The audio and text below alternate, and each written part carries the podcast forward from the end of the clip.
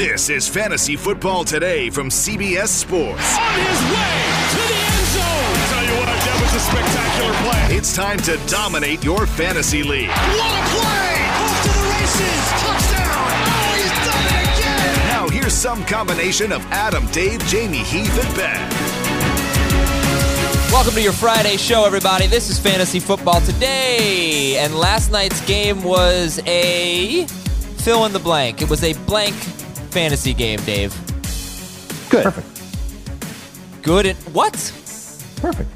Perfect. It was not perfect. It was uh it was a quasi Jamie must have been playing against DeAndre Hopkins. You had Kyler Murray have his worst game of the year in terms of fantasy points. You had Russell Wilson have his second worst game of the year. It was a quasi dud. That's the answer I was looking for. Quasi dud. Nah, it was good. It was kind I think of people who, who were brave enough to start Tyler Lockett were very happy.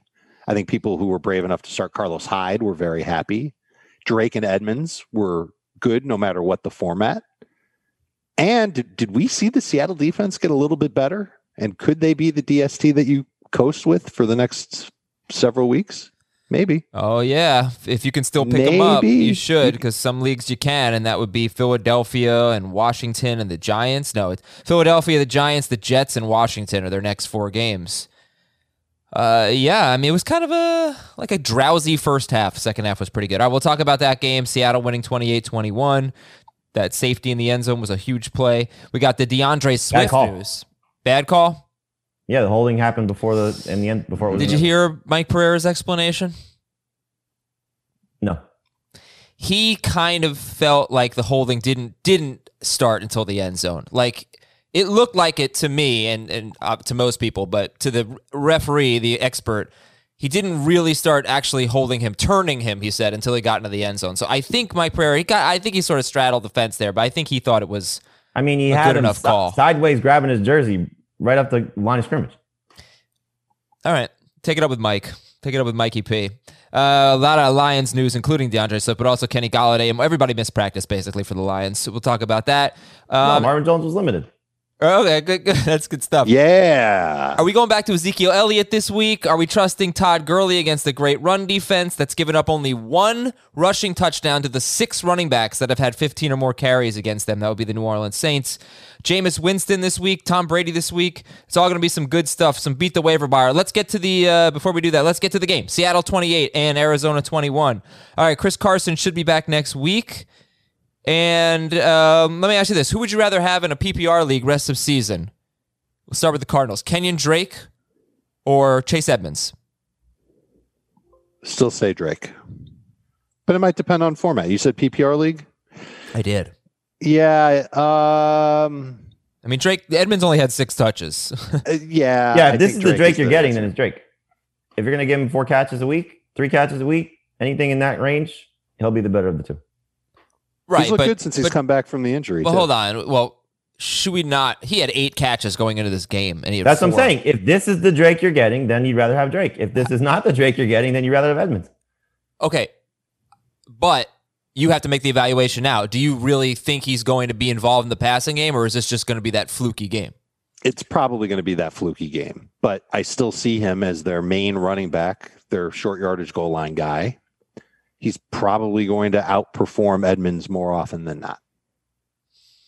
I think you could you can in PPR start both.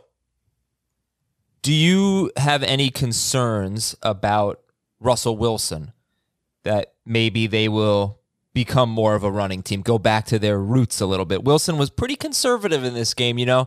That how many times did we see him kind of load up and not take the shot downfield and then tuck it and run? He had f- over 40 rushing yards. And then obviously they ran the ball pretty effectively in this game. This was tied for the fewest pass attempts of the year for Wilson. Do you think that this is going to be concerning where he won't be mega awesome? I think to uh to a man, to a person, every uh beat writer I, I saw last night on Twitter for Seattle was praising this as the best game that they played all year. And so offense and defense. Yeah. And so, you know, this is this was a Pete Carroll game. And, and this was kind of my expectation going in was that they were going to be a little bit more conservative because they got one of their veteran running backs healthy. You kind of assumed that DK Metcalf was going to have a tough game just because of what happened to him the last two times he faced Arizona. And you didn't know Tyler Lockett's health.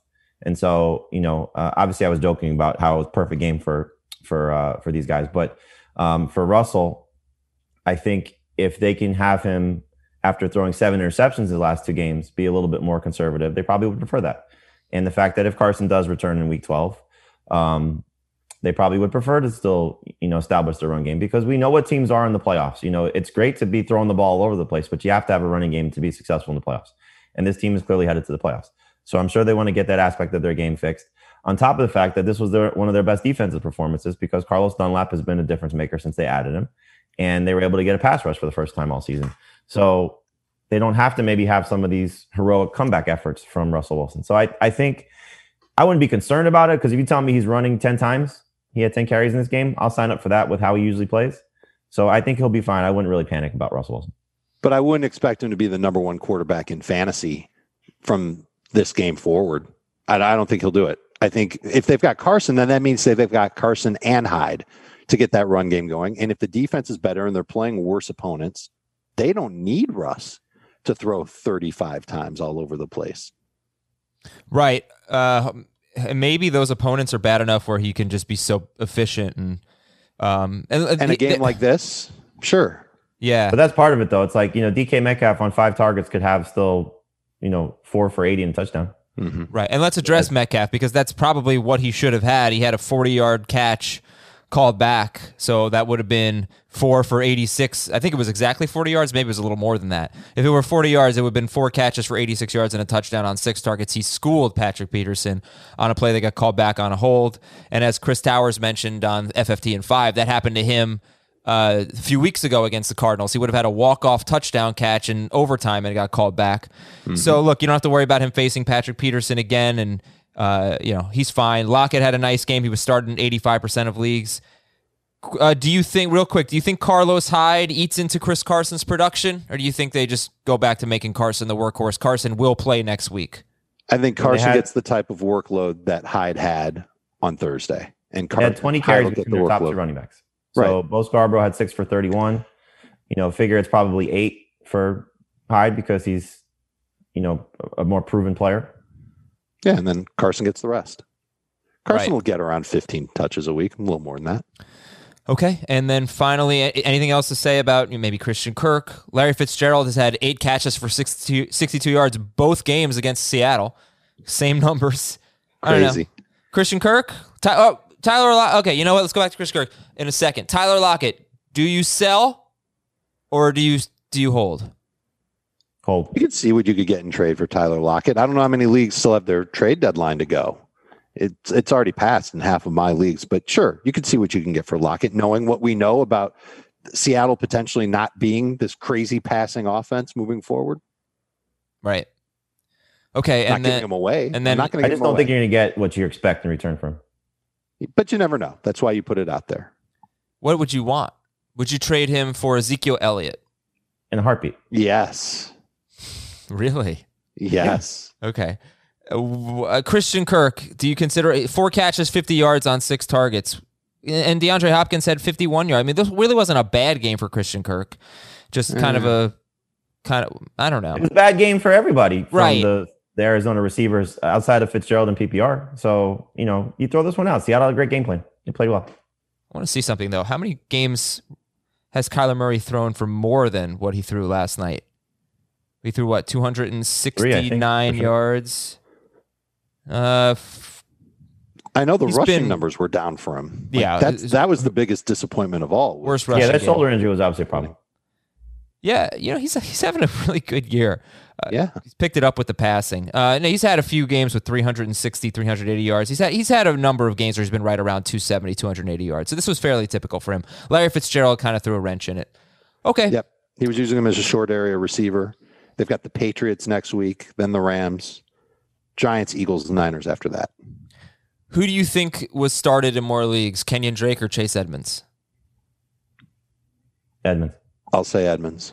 Wrong. Kenyon Oh. Drake, just barely. 47% started. Edmonds, 43% started. Oh, all right. Dave, that was Yeah. Thursday Night Football. Na na na na na na. na. Ah, I started Edmonds over Drake in the two league in the league where I have both of them. it was PPR. Was it PPR? Yeah. Yeah. Nice. Okay. Nice. Did we both ask the same exact question? Yeah, we did. Yeah. Yeah. Oh my god. Nerds. Oh, uh, by the way, um, so my free agent pickups in the Guillotine League were uh, Amari Cooper and Amari Cooper. I picked up Joe Mixon Nice. so two crappy players. and uh, who Hooper's not crappy. I, I'm just kidding. Mixon's not crappy either. just those two. But all those other guys were at it. I didn't see what the. I didn't look at the transactions because I did quickly. Okay. Well, I'm sorry you didn't get Dalvin Cook and AJ Brown and Chris what- McCaffrey. Christian McCaffrey.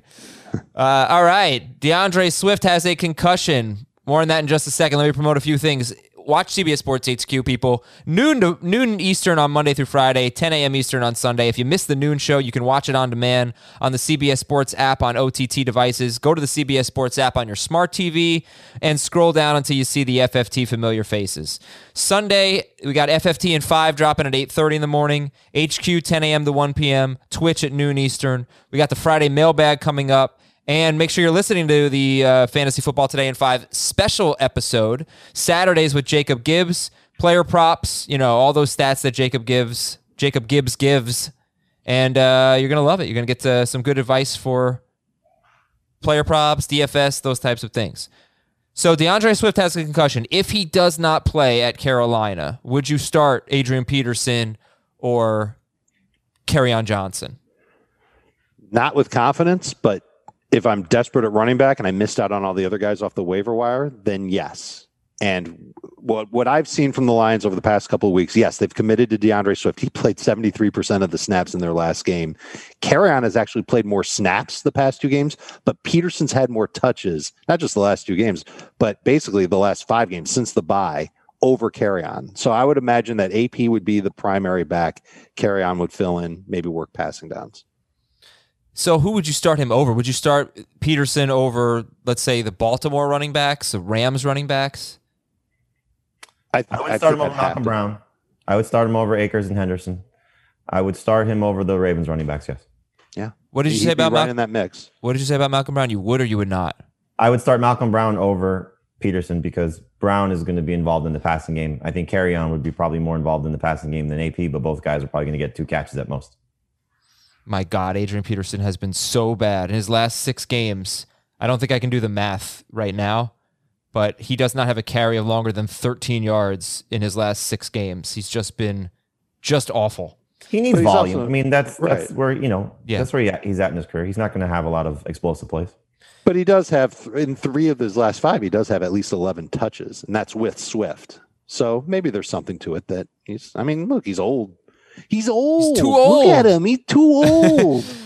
Can't get those long runs anymore. He's slow.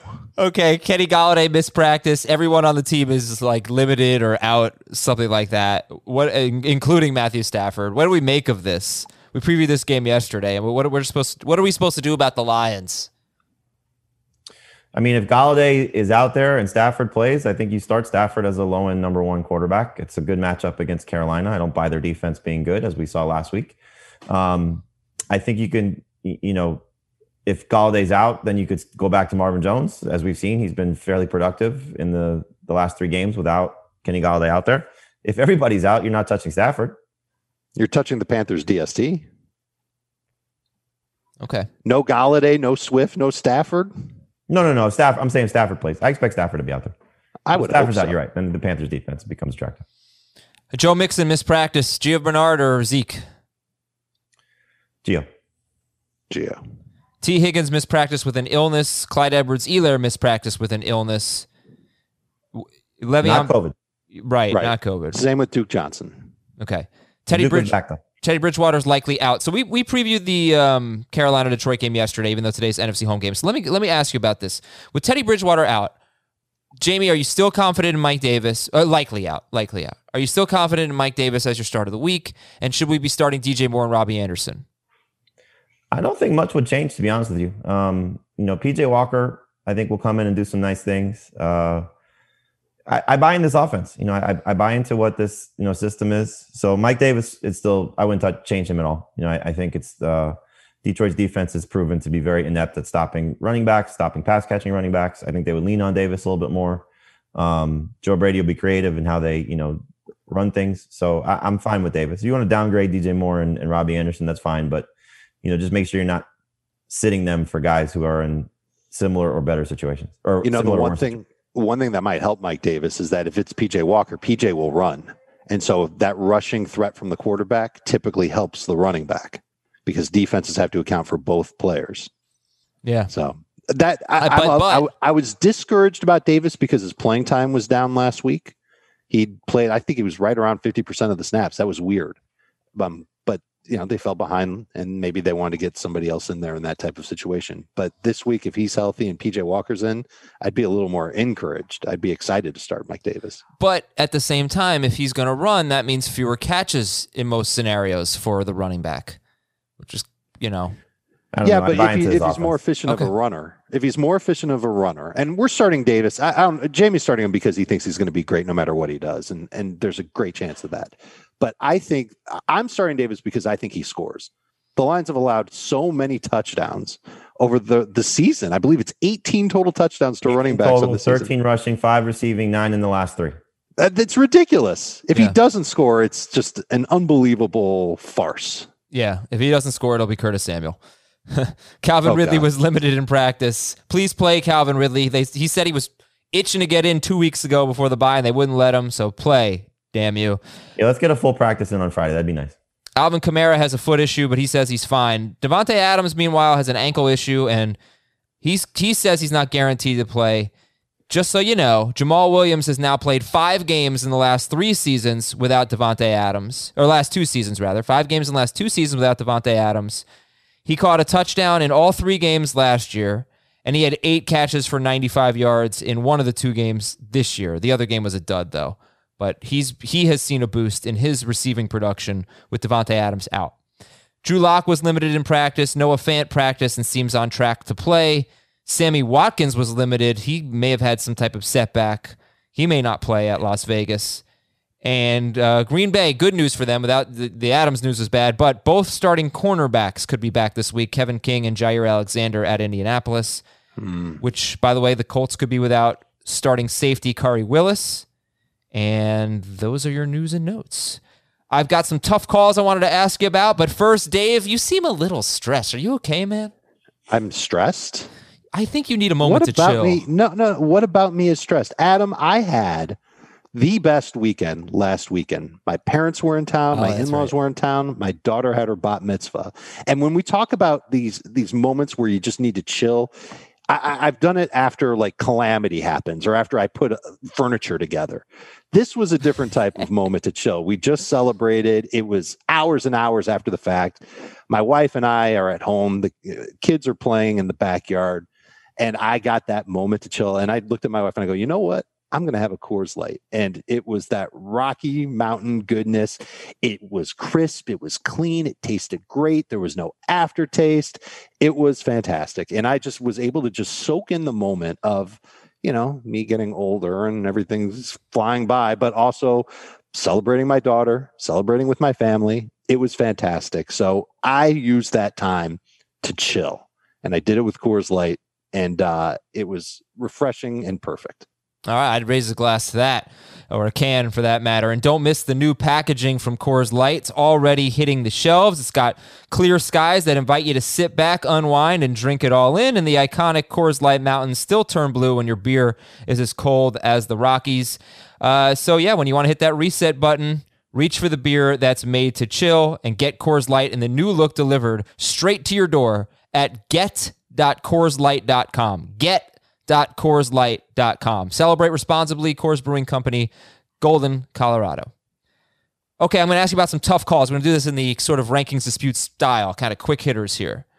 JD McKissic or Todd Gurley in PPR? JD McKissic against the Bengals, Todd Gurley at New Orleans. I just told you New Orleans has faced six running backs this year that have had 15 or more carries, and Gurley's had 14 or more in every game. Gurley scored in all but one game. However, the Saints just don't give up rushing touchdowns. Those six running backs who had five, 15 or more carries, only one of them scored, and that was Aaron Jones. So in PPR, JD McKissic against the Bengals or Todd Gurley at New Orleans? McKissic. They're back to back in my rankings, and I'm taking McKissic. And uh, look, I, I it wouldn't surprise me if Gurley scores. That's what he does. I have a hard time saying that you should absolutely positively sit him. Are the odds against him this week? I would say yeah, he's a bus candidate, but I, I do think McKissic continues to catch the ball because that's what he does, and that's what Washington's offense is all about. Saints In are his last number four one games, against running Gurley's backs. averaging 52.3 rushing yards per game. Yeah, this the Saints number He's one against running backs. over. Three point four three yards per carry, and I think I don't know if you've been noticing the Bucks run defense hasn't been quite as great lately. After since losing Vita Vea, I think the Saints might might be the best run defense in football. They're all them and the Colts and the Bucks. I would say the three that are really in that discussion.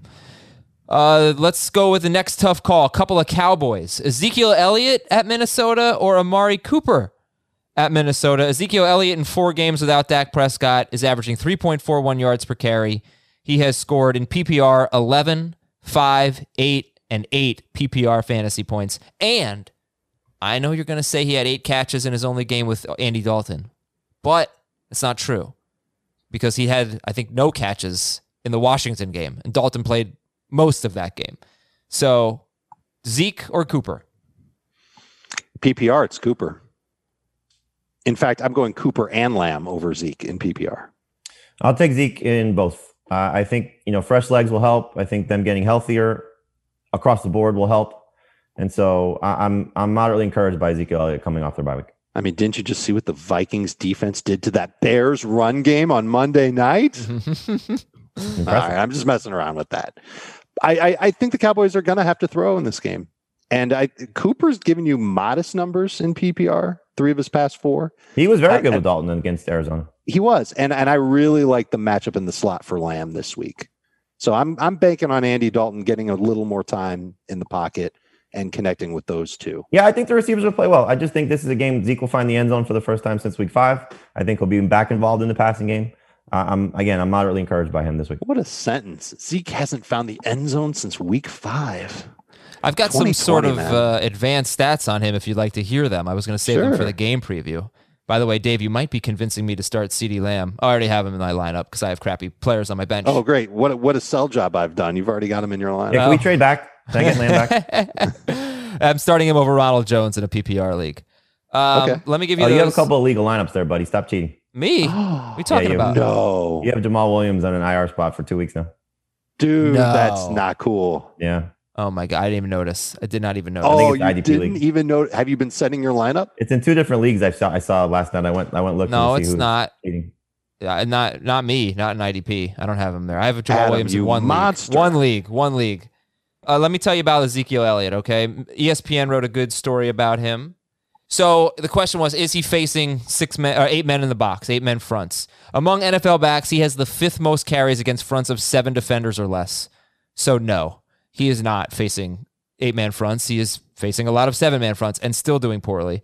As a rookie in 2016, he averaged 3.1 yards before contact and 1.96 yards per carry after first contact. This season, it's down to 2.06 yards before contact and 1.75 yards after first contact.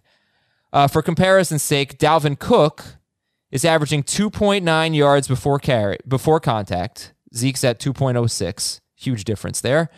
And Cook is averaging 2.59 yards after first contact. Zeke 1.75 yards after first contact. So, you know, those numbers are not kind to Ezekiel Elliott. They're not kind to his offensive line. And uh, I, I, you know, look, I know people think I have horrible takes and I say some wacky things. I just don't know if he's still a great football player. I'm sorry to say it. I don't know if he's still a great running back. We haven't seen the explosive plays. It happens sometimes to running backs. It happened to Todd Gurley. Looks like it happened to Melvin Gordon. Is it happening to Zeke? I'm not ready to go there yet, guys. But I think uh, if he has another bad game, I think it's a discussion worth having. But I think it's a discussion worth having after the season because you can't just make that call after four or five games. If it's consistent for the rest of the year where that offensive line let him down and the numbers are clearly different, then we're going to say, okay, well, he needs the offensive line to be healthy in order for him to be good. We used to believe that Zeke would be playing well behind, you know, five old grandmas on the offensive line. It Right. didn't matter. Maybe it will matter. Yeah. All right, I found the two leagues where you're cheating. Okay. Okay, good. Let's get to this. Our magazine league, you have Jamaal Williams in IR spot, Okay. I do. Jeez. and our IDP league, you have Gosh. Deebo Samuel in IR spot. Yeah. What's wrong with that? Oh. He's not on IR. Oh. Well, that's a problem then. He. Yeah. Um, I think we found the real gall man. who did Dave? who did Dave start against me last night? Oh, he started Russell Wilson and DeAndre Hopkins. I will take that in the July. Okay, moving on. yeah, I'm sorry, everybody. That is uh, that is poor form on my part. Azard. You- How much do you guys trust Michael Thomas? Is he a tough call this week? Because Heath has him in the 30s, low 30s.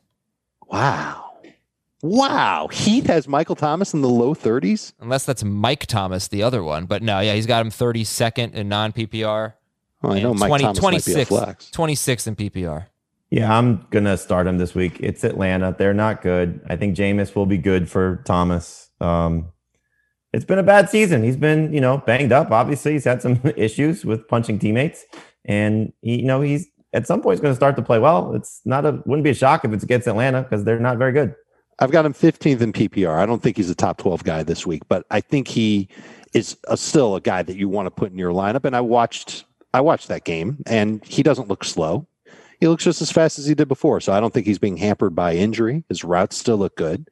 It's he, he's getting a downgraded quarterback this week. There's no question about it. The the But see, the, the the thing that you're right, it's a downgrade. But the thing that might be an upgrade is maybe Sean Payton does allow them to throw the ball down the field a little bit more because they know that Brees can't throw the ball downfield with the same level of success that he has in the past. So Jameis is has a Thomas bigger that arm. guy though? Is Thomas a downfield guy like consistently? Are they going to throw five deep targets? I think we may see some more shots in the seam. You know, the you know as opposed to you know a, a five yard dig route or in route, we Yeah, might yeah. see you know a little bit more of a skinny post. You know, some chances 15 yards or more down the field. Uh, I think that'll certainly help Michael Thomas. and we know that Thomas can do that. I was thinking a little bit more about like 30 yards downfield. I don't know how many of those types of plays Thomas can be on the other end of, but and this is why I kept him ranked where I have him. Winston threw 10 times last week. Five of them were to Michael Thomas. Two were in the end zone. Right. So he knows where to go with the football. Yeah. Yeah, I he's would a top assume 10 guy for me. if I'm not. I'm not getting yeah. cute with Michael Thomas. He's top 15 for. Dave. All right, let's move on yeah, then. 15th. Taysom Hill, where would you rank Taysom Hill in your tight end rankings? If you some leagues you can play Hill at tight end, and he is my FanDuel tight end, and I quite frankly I think that is an absolute no brainer. You have to keep scrolling down to find Taysom Hill. That's, That's how always a good thing. inexpensive he is. Um, so I mean, it's, it's not a no brainer, but it's it's a good value. Uh, where would you rank Taysom Hill in your tight end rankings? 10. Right around there. I was going to say 13. So just outside of the top 12. So, who's the best tight end in that game? How would you rank the three tight ends in that game? Hill, Cook, and Hurst. Hurst, Hill, Cook. I think I feel the same way. Okay, that's fair. I mean, isn't there a chance that Jameis gets off to a rough start and Sean Payton's like nuts to this? I'm just going to put Taysom Hill in there, and then Taysom Hill gets, you know, 20 fantasy points, It's rushing and throwing and catching and doing all that jazz. All right, let's beat the waiver wire. I'm going to be honest with you. Most of the players I found are rostered in a lot of leagues. So I, I'm sorry about that. It was just sort of the way it worked out this week. But here we go. Zach Ertz is still 70% rosters, available in 30% of leagues. Take a look at Zach Ertz. The Seahawks DST, if you still can, at Philadelphia, Giants, Jets, at Washington. Some leagues allow you to pick up players who have already played on Thursday. Obviously, you can't start them in the current week, but you can pick them up. The Washington DST, they're 72% rostered. They're at Dallas next week. They sacked Dallas six times a few weeks ago and allowed three points. at a huge game. Uh, th- but they've also been kind of bad, like bad against other good matchups. So keep that in mind. Maybe Nelson Agholor, maybe a Raiders wide receiver at Atlanta next week. Wouldn't mind that Maybe so Henry much. Ruggs. Derek Carr, he's you know he's rostered in a lot of leagues. He's at Atlanta. Tua's at the Jets. Maybe Jakeem Grant at the Jets. Maybe Daniel Jones at Cincinnati. Or if somebody dropped Darius Slayton or still, that's actually a good one. We know how how much Cincinnati struggles against wide receivers. If somebody dropped Darius Slayton, which I did, if somebody dropped Dar- uh, Sterling Shepard, which I know Jamie did in one league because he had to make those decisions this week, take a look at those two guys on their bye week. They get the Bengals next week. Maybe Evan Engram too. Somebody could Yeah. drop him. And the two DSTs I think in that game are appealing the Giants and the Bengals. You mentioned the the Seahawks defense. If you can still pick them up, I'd still pick up Carlos Hyde too. I mean, there's no guarantee Chris Carson plays next week. Cleveland's DST is 82% roster. That's going to be a tough one to find, but they're at Jacksonville. Maybe Teddy Bridgewater at Minnesota if you really need a quarterback next week. There are no buys next week, so beat the waiver wire won't be as en- enticing. Saints DST is 82% roster. They're at Denver. Josh Reynolds, maybe want to see what's going on there. Eight, I think seven or more targets in three straight games, eight or more targets in three straight games. He's led all Rams receivers in targets, catches, yards, air yards, red zone targets, and end zone targets over the last three games. Pretty good. So he's 13% rostered. If And- uh, if people in your league aren't cheating and stashing Deebo Samuel on our spots, he could be available. I can't believe I'm doing that. I'm really sorry about that. That I'm- was a Jacob Gibbs stat, by the way. Oh, yeah. Good stuff. Jacob came up with that one. Green Bay against Chicago, their DST. Jalen Reagor. Jalen Reagor's also getting a lot of targets lately, target share anyway, and he's 36% rostered, and he's facing Seattle. Good opportunity there. And Carson Wentz, people might be fed up if they dropped him. He's 78% I mean, Alshon rostered. too, just in case he's back to form. Yeah. All right, Or startometer. Jordan Howard. Startometer. Let's go real quick on this. I want to get to the games here. I, I always take too long. Startometer on these three games: Cleveland at Philadelphia, Baker Mayfield, Zero. One, Kareem Hunt. Ten. 10. All right, Nick Chubb's obviously a ten as well. 10. He's an 11. Jarvis Landry, 30% target share in three games without Odell Beckham for Landry, but not a good matchup. What, what are you doing with Landry? Five. I'm stashing Landry with the hope that when the weather starts to get better, he starts to play better. But it's supposed to rain again, so I mean, just another bad weather game in Cleveland. Okay, and uh, Ho- Hooper. Four. Uh, yeah. Five. Hooper or Taysom Hill? Uh, Hill. Okay. Carson Wentz. Two. Um, Oh, that's too harsh. 2.3. four. Any Eagle other than Miles Sanders? If Ertz plays, yes. If Ertz doesn't play, got it. Okay. Yep. Goedert or Oh, wait a minute. Fulgham. Oh yeah yeah yeah. That guy. Remember him? Well, I, don't I, remember catch him. Did the week. Eagles remember him? if the weather's bad, I don't think you can go with Fulgham. But if, assuming they're not playing in a tornado, I think he'll be okay. Yeah, I'm just worried about his target share. I mean, you know, it's a one game sample size, but it was a bad sample size. So uh, I don't think he's a must start. I think he's number three receiver at best. Cincinnati, Washington. Joe Burrow. Seven. Uh, yeah, seven's fine. Giovani Bernard or or Joe Mixon. It's funny because like I like Gio by himself better than I do Mixon coming back. I hate saying that. I but do it too. feels that way. I- Uh, Yep. Gio is a eight in non PPR, nine in PPR. Okay, how about Tyler Boyd and T. Higgins? Higgins is a 10. Boyd is a 8. Nine for Boyd's a Higgins, nine. eight for eight for Boyd. All right, start them. Start uh, Alex Smith, zero to ten. Two. Uh, three. Okay, how about Antonio Gibson? 7. Eight. Who do you like better this week, Gibson or McKissic in PPR? Gibson. Yes. Okay, McLaurin's a must start. Remember the Bengals? It's, it's like two wide receivers every game, or it's every any wide receiver who gets more than six targets. They're always good. Cam Sims is a sleeper in DFS. Yeah, It- And my- if you're just absolutely done, you should be able to find a better receiver than Cam Sims on the waiver wire, but maybe you're in a deep league. Sims is someone to look at. His playing time's been through the roof. Logan Thomas or Austin Hooper. Thomas. Uh, Thomas. All right, Thomas has 10 plus PPR in three of his past four. Atlanta at New Orleans. Yeah, but you know, Hooper, like Hooper, was playing really well before coming back to a terrible weather game. You know, Mhm. he was five catches, three games in a row. If you if like I'd rather have Hooper than Thomas for the rest of the season. I'm not sure if I would. I wonder if Alex Smith and the check down mentality helps Thomas more. It might. It might. Okay, last game is Atlanta at New Orleans. Matt Ryan. Eight. Uh, Ridley back. He's a ten. Ridley back. He's an eight. Ridley not back. He's an eight. How about uh, yeah, that, uh, Hayden Hurst. Eight. Seven. We talked about Jameis. We've talked about Michael. Yeah, all right, that's it. Emmanuel Sanders. Four. Uh, three. Okay, That Let's- equals seven. go to the games. Tampa Bay at the Rams. Here's your stat of the game. I'm going to make a case for Jared Goff as a sleeper. Four straight quarterbacks have scored 20 or more fantasy points. They are Derek Carr, Daniel Jones, Drew Brees, and Teddy Bridgewater. Most of them were in the 20 to 22 range, but all four of them, Carr, Daniel Jones, Brees, and Bridgewater, threw multiple touchdown passes. We do know that the Bucks have a very good run defense, and we just know that Goff is not throwing the ball in the red zone. We talked about that on Wednesday. Very, very low red zone and green zone pass attempt uh, numbers for Goff. But, you know, like 20 to 22 points, maybe that's good enough to finish top 12 or close. I think you guys have him closer to 20. So I'm, I'm making the case for Goff as a sleeper. What do you think? I get what you're doing, and I think it's I think it would be more possible if he had Whitworth at left tackle. I'm nervous about that protection. And anytime Jared Goff's been in a game where defenses are able to pressure him, he wilts. He's that type of quarterback. Yeah. So I, I, sure, you know, I, when we talk about Brady, I talk about how I think he can get rid of the ball quickly and make good reads and throw with good accuracy. Goff could do that too but I don't know if he'll be nearly as successful. And when they get inside the 10, it's not, all right, let's see where Jared Goff can go with the football. It's, we've got three running backs. Let's rotate them in. Brown would be first, and let's try and score on the ground.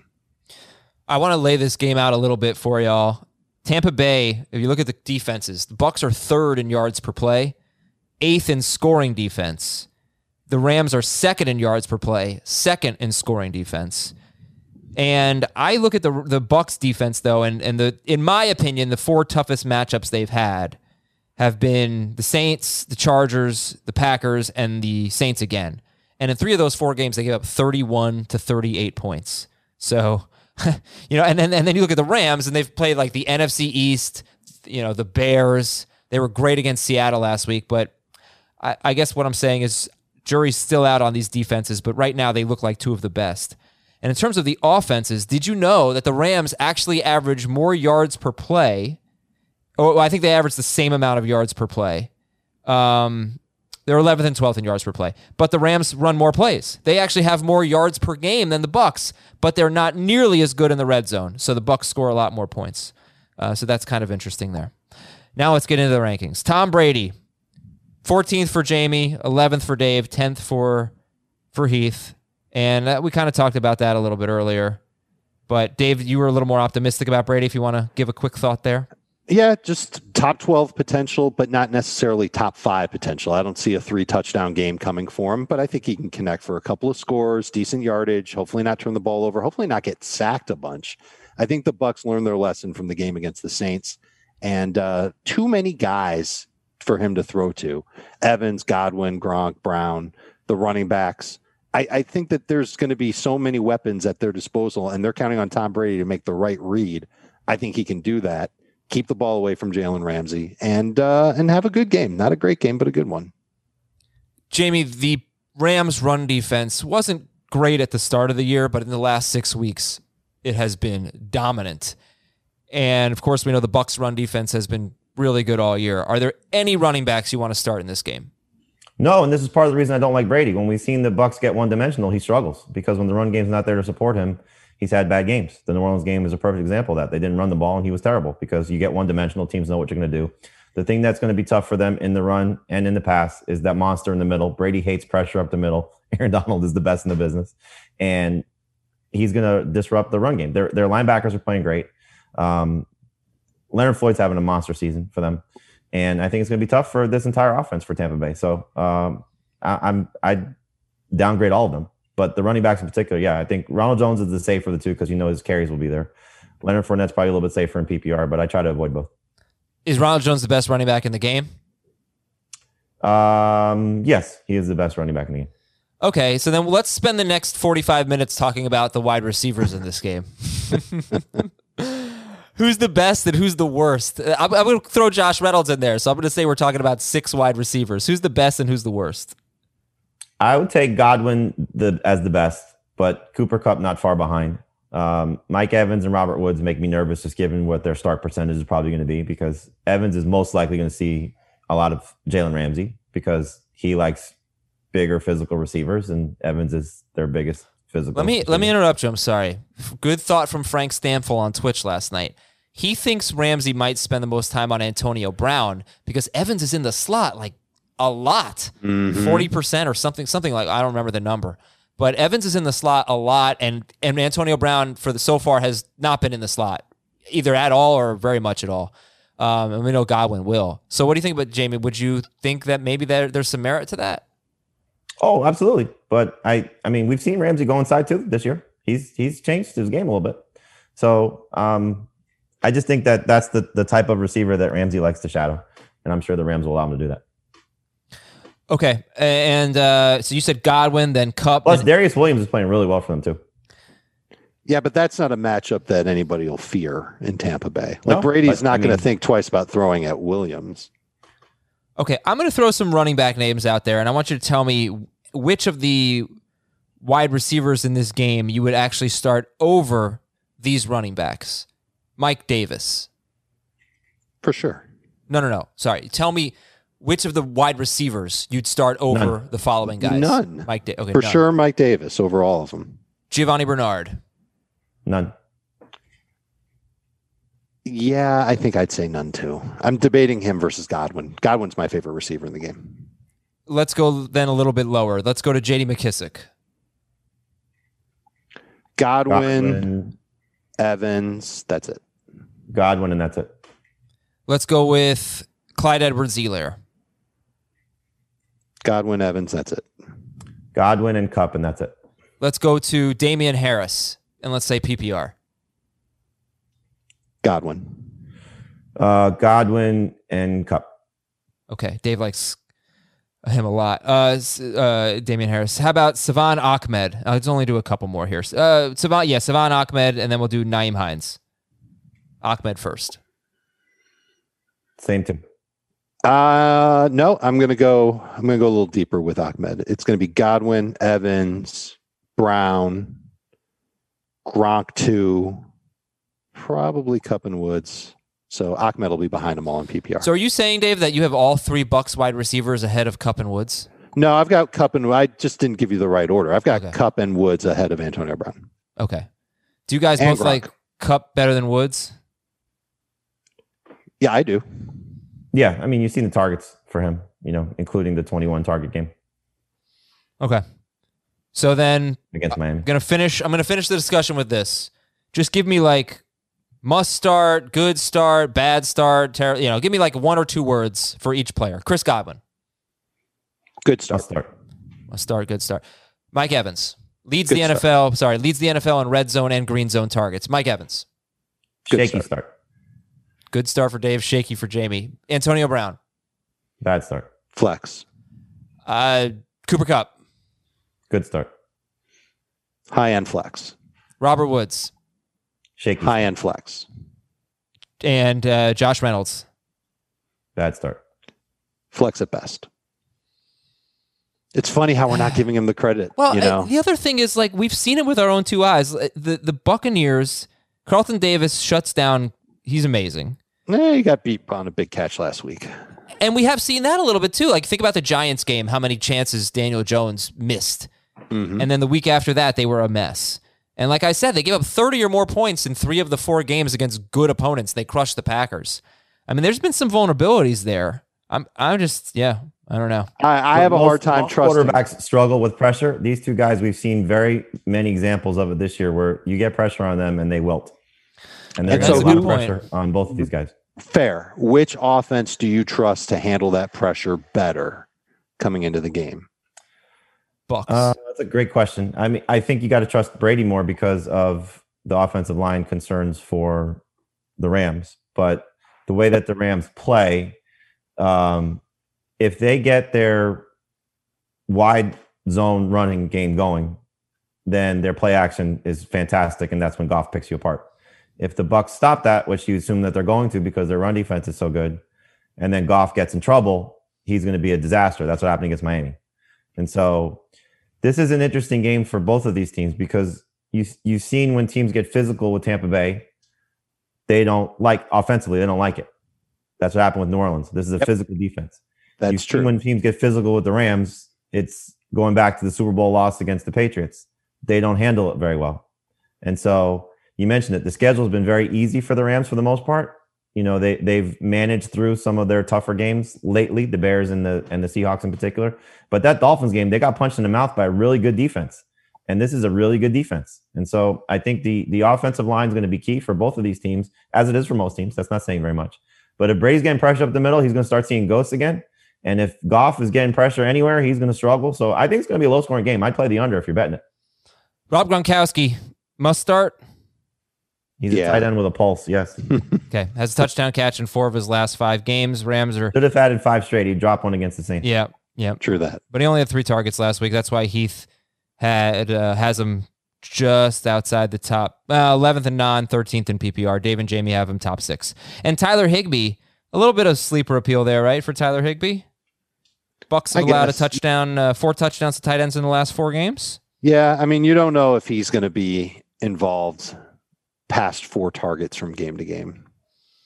Rams DST, low end starter. Bucks DST, a little bit better than that. In fact, Dave Did we, has the did we, Bucks third. we're just going to sit all the Rams running backs. Did we get into that? yeah, I Okay. think so.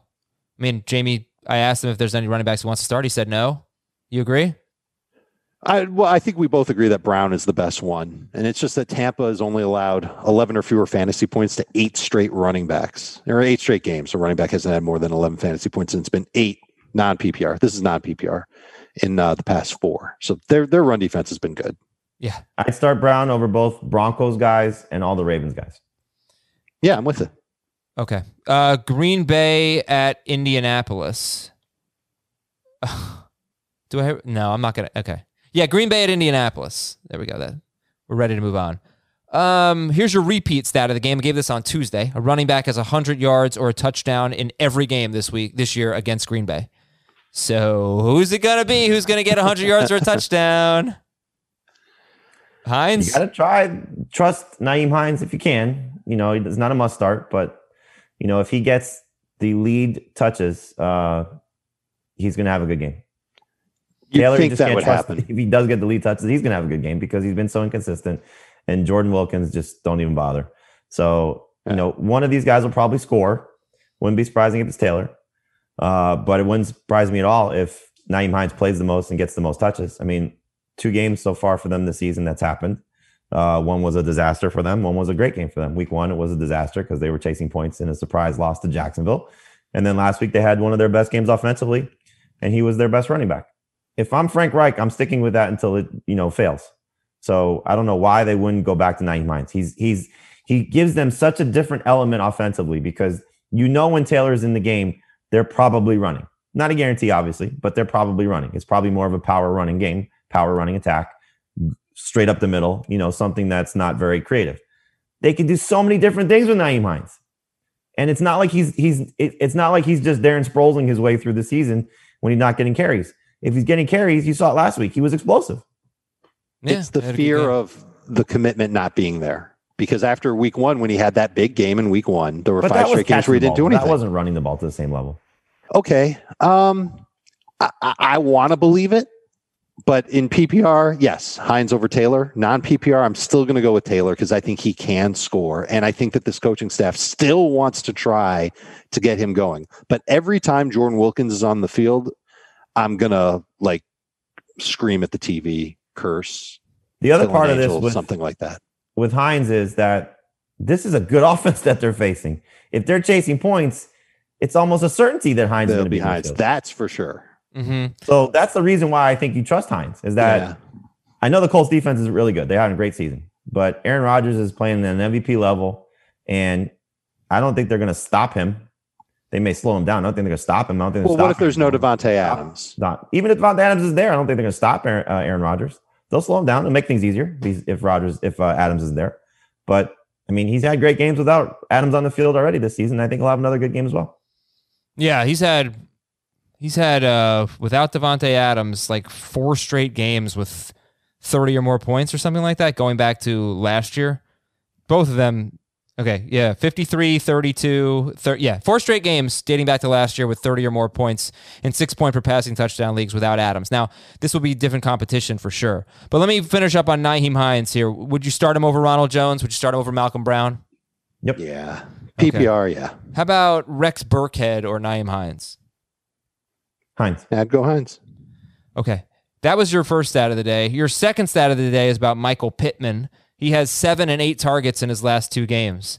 Against the Green Bay Packers, there have been 11 wide receivers with six or more targets, and seven of them, seven out of 11, had solid games, eight or more non PPR points, 12 or more PPR fantasy points. So How many of them came in the last five without King on the field? Exactly. I I think it's been fairly just evenly distributed, but I can I can check on that. Uh, do you guys have any faith in the passing game? Because you know I keep mentioning this, they haven't had a good running game. It's led to a lot of pass attempts for Philip Rivers, and he's been he's been kind of kind of good three of the last four games. So Yeah, but that was against the Titans, and he played great. He he just didn't get a huge fantasy game. Uh, Jacoby Brissett stole a touchdown. He had over 300 yards and a touchdown in that game, so it was 18 fantasy points. And then the two prior to that, I believe, was Detroit and Cincinnati, and the game that he struggled was against Baltimore. So, if King and Alexander play, I'd be more concerned about Rivers. But he's in that, you know, oh, I'm stuck. I lost. Excuse me, I lost Brees uh, and Josh Allen's on a bye, and I didn't prepare. And so, Yeah. you know, Rivers, Alex Smith, uh, you couldn't get Jameis, let's say. You know, these these are okay options, but you know, Rivers would be less attractive if the Packers corners are there. Okay, Rivers or Goff? I've got Uh, Goff I'll go Rivers as of now, but if if Alexander and King are in, then I'm going to play Goff. So here's the narrative on Aaron Rodgers that some fantasy managers have. He has just destroyed crap competition all year. He faced one or two really good opponents, and he was horrible against Tampa Bay. Uh, and I just laid out that Tampa Bay's defense is has actually struggled against good matchups, but they did not struggle against Aaron Rodgers. Uh, they struggled against good teams. I meant good offenses. And then uh, he faced San Francisco, and they were I don't know if they're good or not. He crushed them. S- They you know He also did good against up. New Orleans. I know they weren't the same defense that they are now, but he had a good game there. They were horrible when he faced them. Um, and but he did have a good game without Davante Adams. Anyway, uh, this is a team that gives up the what the second fewest second fewest fantasy points to quarterbacks. Only two have scored more than 18 quarterbacks, but the you know the competition hasn't really been that great against the Colts. So you have got you guys have no problem starting Rodgers, right? None. Okay. I mean, it, it's it's a downgrade if there's no Adams to an extent. You know, like But he's still going to be top 10. Yeah, but like if you have Rodgers and Herbert, I'd start Herbert over Rodgers, And right Sure. now I'm starting Rodgers over Herbert. Um, Yep. You know, I'm not going to start Winston over him. I'm not going to start uh, Burrow over him. You know, the guys that are in the low end Would- starting range. No. Would but you start Cam or Aaron Rodgers without Davante Still, Adams? still Rodgers. I think I would too. Okay. But How- Matt Ryan, I'll take ahead of Rodgers without Without Davante. Adams. Yeah. Start Aaron Jones. Jamaal Williams, any interest? Uh, Adams if out, he's there's no flex. Davante Adams, then he's in the flex conversation. And he's in the DFS conversation. Okay, talk to me about MVS and Lazard. Don't expect Lazard to play a whole lot unless Adams is out. If Adams is out, then I think the Packers really don't have a choice. They'll put him out there. But MVS is going to be the same guy whether Lazard plays, Adams plays, whichever. Um, downfield target, guy that Rodgers is going to try and take some chances with. Boom bust flex. He's got 10 targets the last two weeks, you know, so he's been really successful in those 10 targets, three touchdowns. But, you know, if doesn't score, you're going to be really, really disappointed. And, and Adam, just to your point about the Lions, like who they, excuse me, the Colts, who they face, like it's, it's miserable. Yeah, it's so easy. I mean, like Stafford lit them up. Burrow should have had a bigger game. He just didn't get touchdowns, but he went for 313 in that game and he ran for a score. Uh, you know, you could say they did a good job against Lamar Jackson, but, you know, not the same type of thrower, clearly. Tannehill, they did well against. Huh? Tannehill. But Tannehill's offense line's a joke. this Tannehill could have had, if AJ Brown catches that ball, runs for a touchdown, you know, it's a much different game. Uh, would you, st- if Allen, if Davante Adams is out, would you start Lazard or MVS over, let's say, uh, Cooper Kupp, Robert Woods, you know? No, No. not those guys. How about Antonio Brown? Yes. Okay. You know, if I needed somebody with that type of crazy upside, I would start him over Brown. But I don't I think I would would start rank it that way. both Packers guys over all the Broncos guys. Robert Tonyan is a sit. Colts are great against tight ends. They haven't allowed a receiving touchdown to a tight end this year. But if Adams is out, Tonyan was actually a star when Mhm. Adams was out. Would you start him?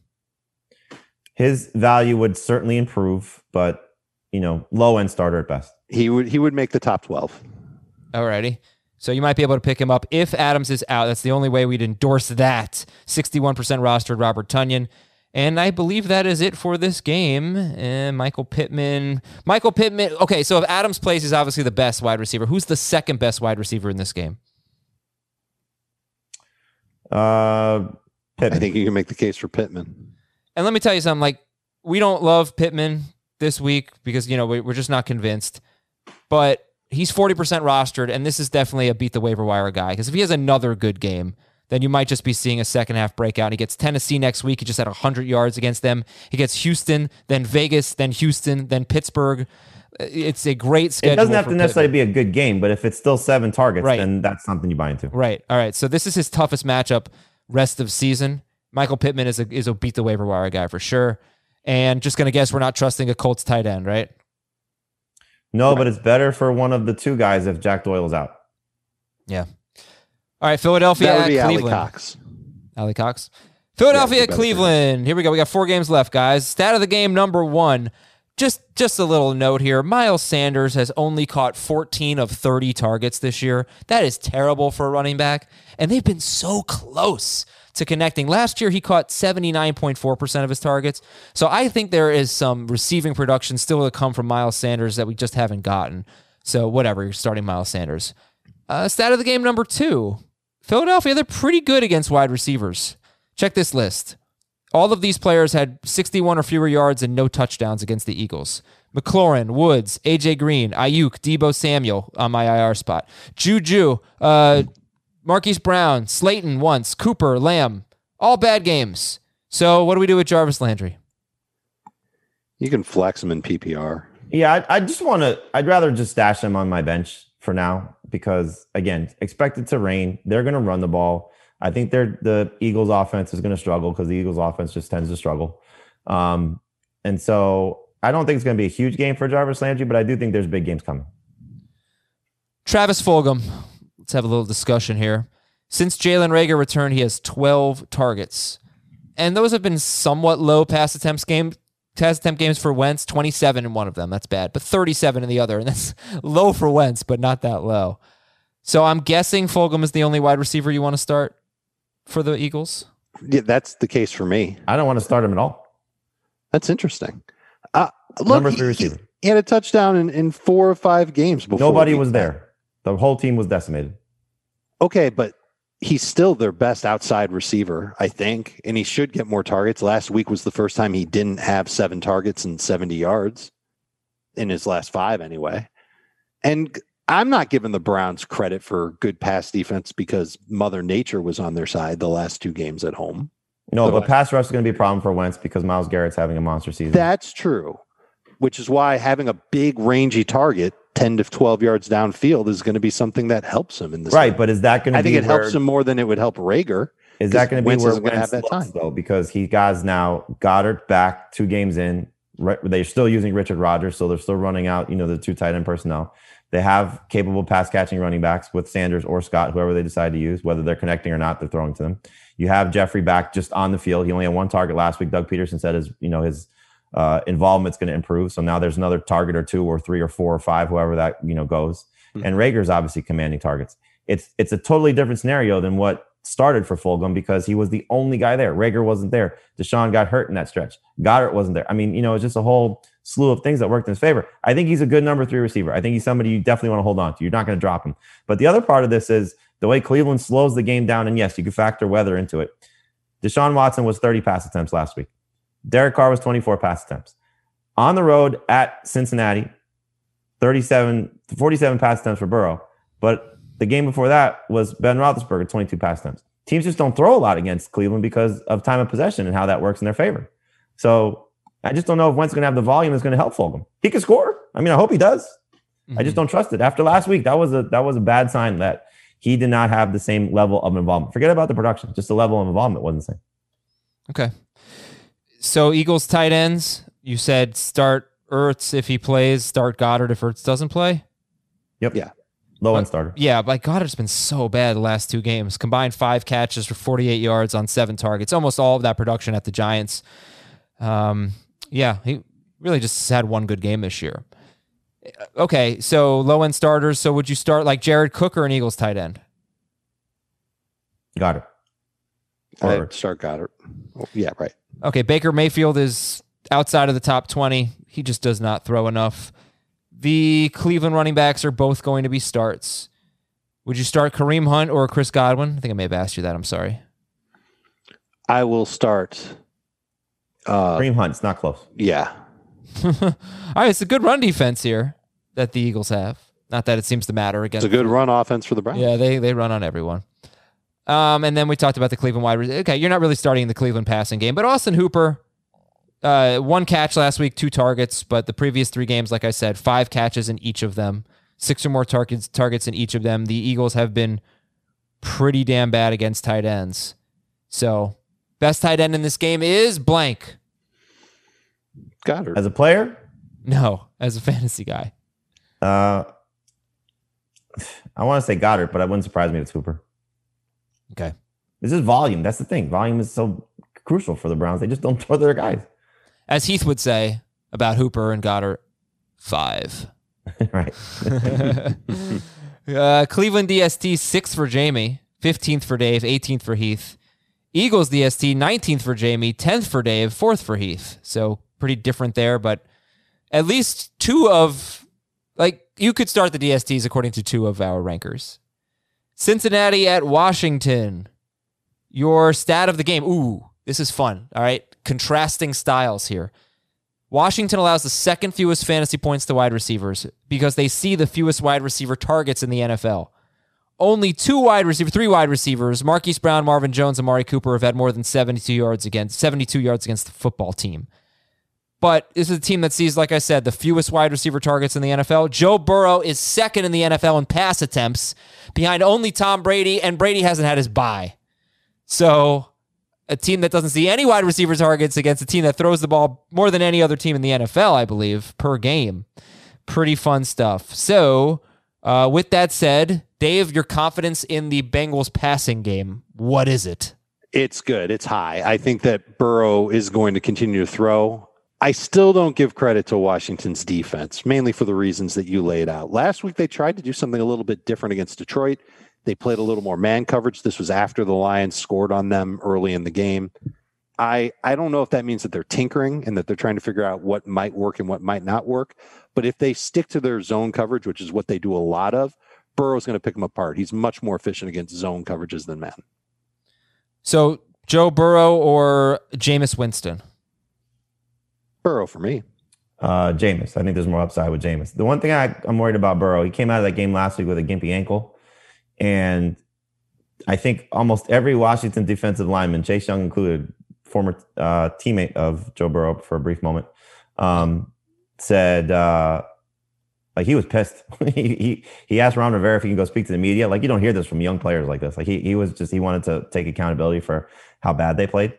And so the nice thing for Burrow is Jonah Williams and Bobby Hart are expected to play. So you know getting some healthy bodies there. But this pass rush is going to be a problem for him. I mean, pass rush has been a problem for him all season long. So he's going to get sacked. You know, he'll probably turn the ball over once or twice. He's going to have a very Jameis Winston like game. You know, where he's probably going to be 300, 2 and 2. Wouldn't be surprised if that's the case. Uh, volume will definitely help. And, you know, again, Gio makes them more multidimensional um, in how they attack things. So that'll be a, a boost if he's out there as opposed to Joe Mixon. But uh, Burrow's a very good low end starting quarterback this week. Again, I just think Winston has a higher ceiling. Would you guys start Joe Burrow or Derek Carr? Burrow. Okay. And Gio's a must start if he plays. Uh, he'll play. Gio's a must start if Mixon does not play. Is Mixon going to be a top 15 guy if he plays? Yep. Okay. Yeah, I think he'll be right in there. Tyler Boyd and Tee Higgins, are they top 30 guys? Oh yeah, Top 20. Top Yeah. both of them. All right, great. I've got Higgins in my top twelve. Hey, all right. Yeah, same. Let's do it. Hope he's out there. Yeah. And Tyler Boyd, when he's had bad matchups, he struggled. We don't think this is a bad matchup as long as he gets the targets.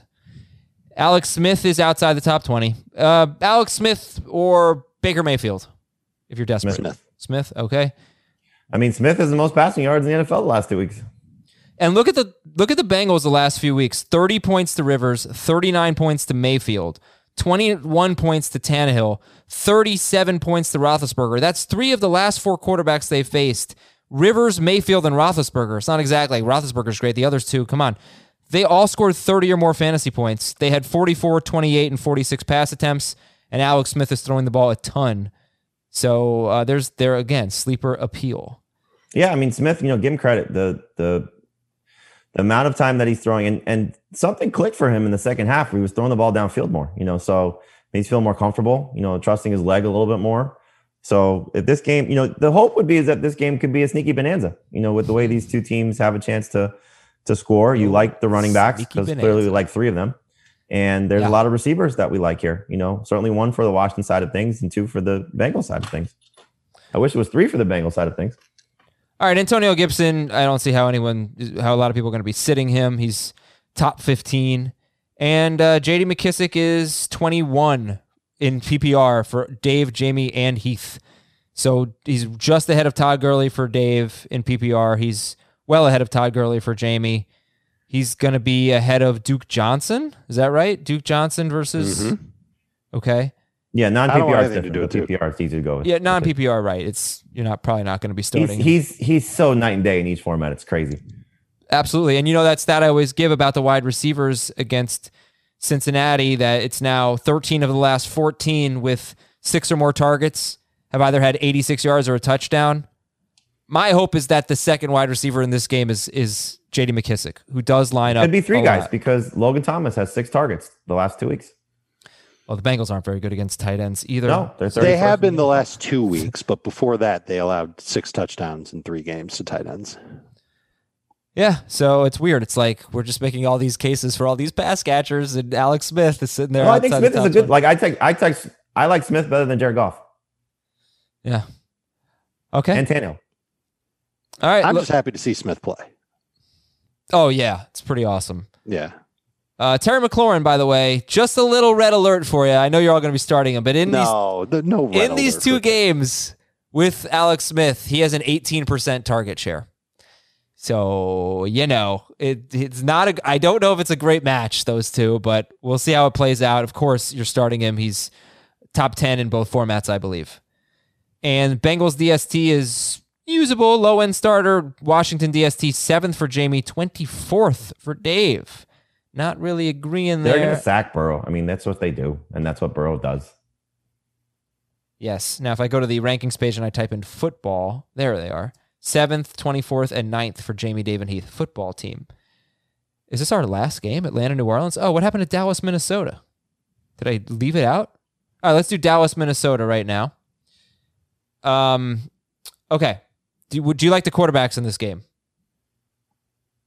No. Uh, no, Cousins more than Dalton. Two quarterback leagues. Cousins is fine. And you know, why not Cousins? I mean, he's been really efficient. He's got 21 or more points in three of his last four games, and 25 or more points four times this year in nine games. You don't have to throw that much. on the nose in two of his last three. How many? 36. Yeah, that's probably not going to happen in this game Why not? because we know what it is against the Cowboys. I mean, before Roethlisberger, you had play was a different script. Yeah, that was okay. But before that, the three games before Roethlisberger, three straight quarterbacks threw 24 to 27 passes, less than 200 yards. But they all had two touchdowns. I'd be surprised if it's over 30, but it could happen. All right, start Dalvin Cook. What do you think about Thielen and Jefferson this week? Just those guys are annoying. Top 30 wide receivers. Top 30. Who's better? Thielen. Thielen and non, Jefferson and PPR. I don't know if Jefferson's going to get the targets. I mean, we're going back to the same thing that we just got done talking about with Cousins. Is he going to throw 30 to 36 times? But he seems He to be then favoring Jefferson at this point, though. Yeah, well, I agree. But there have been enough games to know that if Jefferson doesn't get the targets, he doesn't get the fantasy production, and you're left feeling sad. So, what about Amari Cooper versus Thielen and Jefferson? Cooper's better. I've got Cooper behind Thielen ahead of Jefferson. And Dave, you like CeeDee Lamb? I do. He's going to play in the slot against Jeff Gladney. That's a matchup from college. They played against each other in college, although not necessarily, you know, play after play after play. And Gladney's allowed a bunch of numbers uh, from the slot, about a 60% catch rate, over 100 yards after catch, three touchdowns. And I, I could see Lamb just feasting on him. Who's the best tight end in this game? Lamb feasting, by the way. I like that. Mm. Uh, Dalton Schultz. If you told me Irv Smith was out, then I would take Rudolph. If Irv Smith is in, then I'll take Schultz. And Smith has practiced each of the last two days on a limited basis. Okay, here we go. Ezekiel Elliott or Michael Thomas?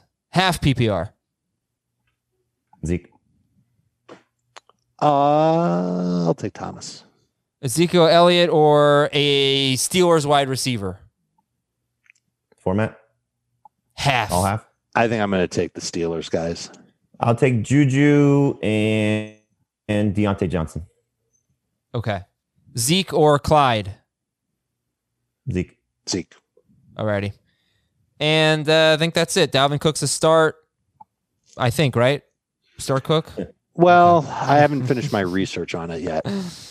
Min- Not sure. He told Minnesota us on DST. Wednesday when we had a private Zoom with him that uh, he told Mattison get ready for uh, some work this week. He also talked up Irv. He he we Jamie, you asked him about if he could name a, a sleeper on both sides of the ball, and Irv Smith was his pick on offense. uh, Minnesota DST is certainly in play. They're they're seventy nine percent rostered, but they're top six, so play them. Atlanta at New Orleans. Stat of the game number one: five tight ends have caught at least one touchdown against the Saints, and four of them had six or more targets. Uh, this is against the Saints or the Falcons. I think this is against the Falcons. Crap. Sta- typo of the game number one. All right, I'll be right back and I'll check on that. But I believe this was a Jared Cook stat. He has a great matchup, but he doesn't get targets. Atlanta's allowed a touchdown to a Yeah, tight end yeah. in each of their It's- that's past what it is. five, It's but they Atlanta. haven't really played anyone. Atla- Five touchdown, five tight ends have caught at least one touchdown against Atlanta, against Atlanta, but four of them have had six or more targets. And Jared Cook just doesn't really get that. He's had that One twice. touchdown to a tight end in their past five. So yeah, I mean, like Heath's got Jared Cook 18th. You guys have him top 12 in non PPR, top 14 in PPR. You want to talk about Jared Cook? Do do you not? I'm care? curious. Uh, he was asked by the media about his season. He said he's having a down year. He admitted to it, and then he uh, he came out and said, you know, he's hoping to rectify that. I, I'm just curious to see what's going to happen with Jameis. You know, Jameis's track record. Dave pointed this out when Jameis was drafted. You know that his his connection with Nick O'Leary at FSU, and then it carried over to the start of his NFL career with OJ Howard and Well, mostly Cameron turned- Brate Yeah. from a touchdown standpoint. hmm And so we'll see, you know, if uh, if this factors in against uh, a secondary that throughout the course of the season, more times than not, has been bad against tight ends. You know, so the one capable guy that has struggled against them really is Noah Fant, but we kind of know what Noah Fant has become. Yeah. Okay. Uh, let's stick with the Saints then. Jameis Winston is like low end starter. Let's just check the updated rankings. He is 12th, 14th, and 11th for Jamie, Dave, and Heath, respectively. Would you start Jameis or Stafford? If Stafford's got everybody and he's practicing in full on Friday, I'm starting him. Uh, yeah, right now I have Stafford ranked higher, but if Stafford does not have his guys, then then he'll be lower. I wonder why Heath is low on Matt Ryan. He's got him 14th. You guys have Matt Ryan in the top 10. It's so obvious. Matt Ryan is just well. Sorry, I didn't mean that as a you know slight to Heath, but to me, Damn. when when Calvin Ridley is playing and Julio, when Calvin Ridley and Julio Jones are healthy, you just start him. You know, he's really good. Is that basically how you guys feel about Matt Ryan? Uh, yeah, I mean, you know, I don't think they're going to have success running. You've you've kind of laid that out already with what Todd Gurley's um, looking at in terms of this run defense. His he's coming off one of his best games of the season last week. He averages twenty two point two points per game in his last five off a bye, and so you know, time to prepare. Opponent he's familiar with, a game where they're going to be throwing a lot. I think he'll he'll be he'll be good if not great. And Hayden Hurst uh, is top seven, top five in PPR, top seven or non PPR.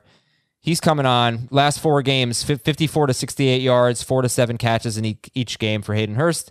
Saints are getting a little bit better against tight ends, but they still give up the fifth most fantasy points. Not last week. I mean, no, that last week was the first time in a while that a tight end had more than like 23 yards against the, and that includes Gronk and Hunter Henry and T.J. Hockenson against the Saints, and uh, and Ian Thomas, not Logan. Saints Thomas. haven't allowed a touchdown to a tight end in four straight, and 62 yards is the max that they allowed to a tight end in that span. Yeah, and that was way more than uh, any other tight end.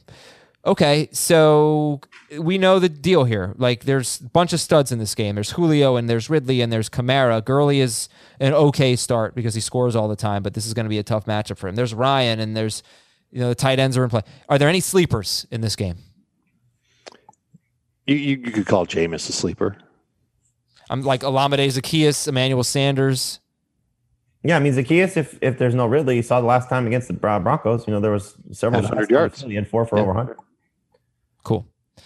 All right, that's it for today's show. Thanks, everybody. Good luck in week 11. We got the mailbag for you on Saturday. We got a bunch of stuff for you on Sunday. Twitch, HQ, Ask FFT on Twitter over the weekend. So, uh, yeah, we'll talk to you throughout the Oh. weekend.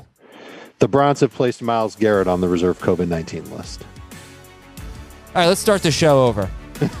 Sorry about that. We'll talk about it that on the does mailbag. make things a little more interesting for Philadelphia. Yeah. Yeah, oh, I wish I'd personal. cut that. Yeah, it'd be a lot better for if he's not there.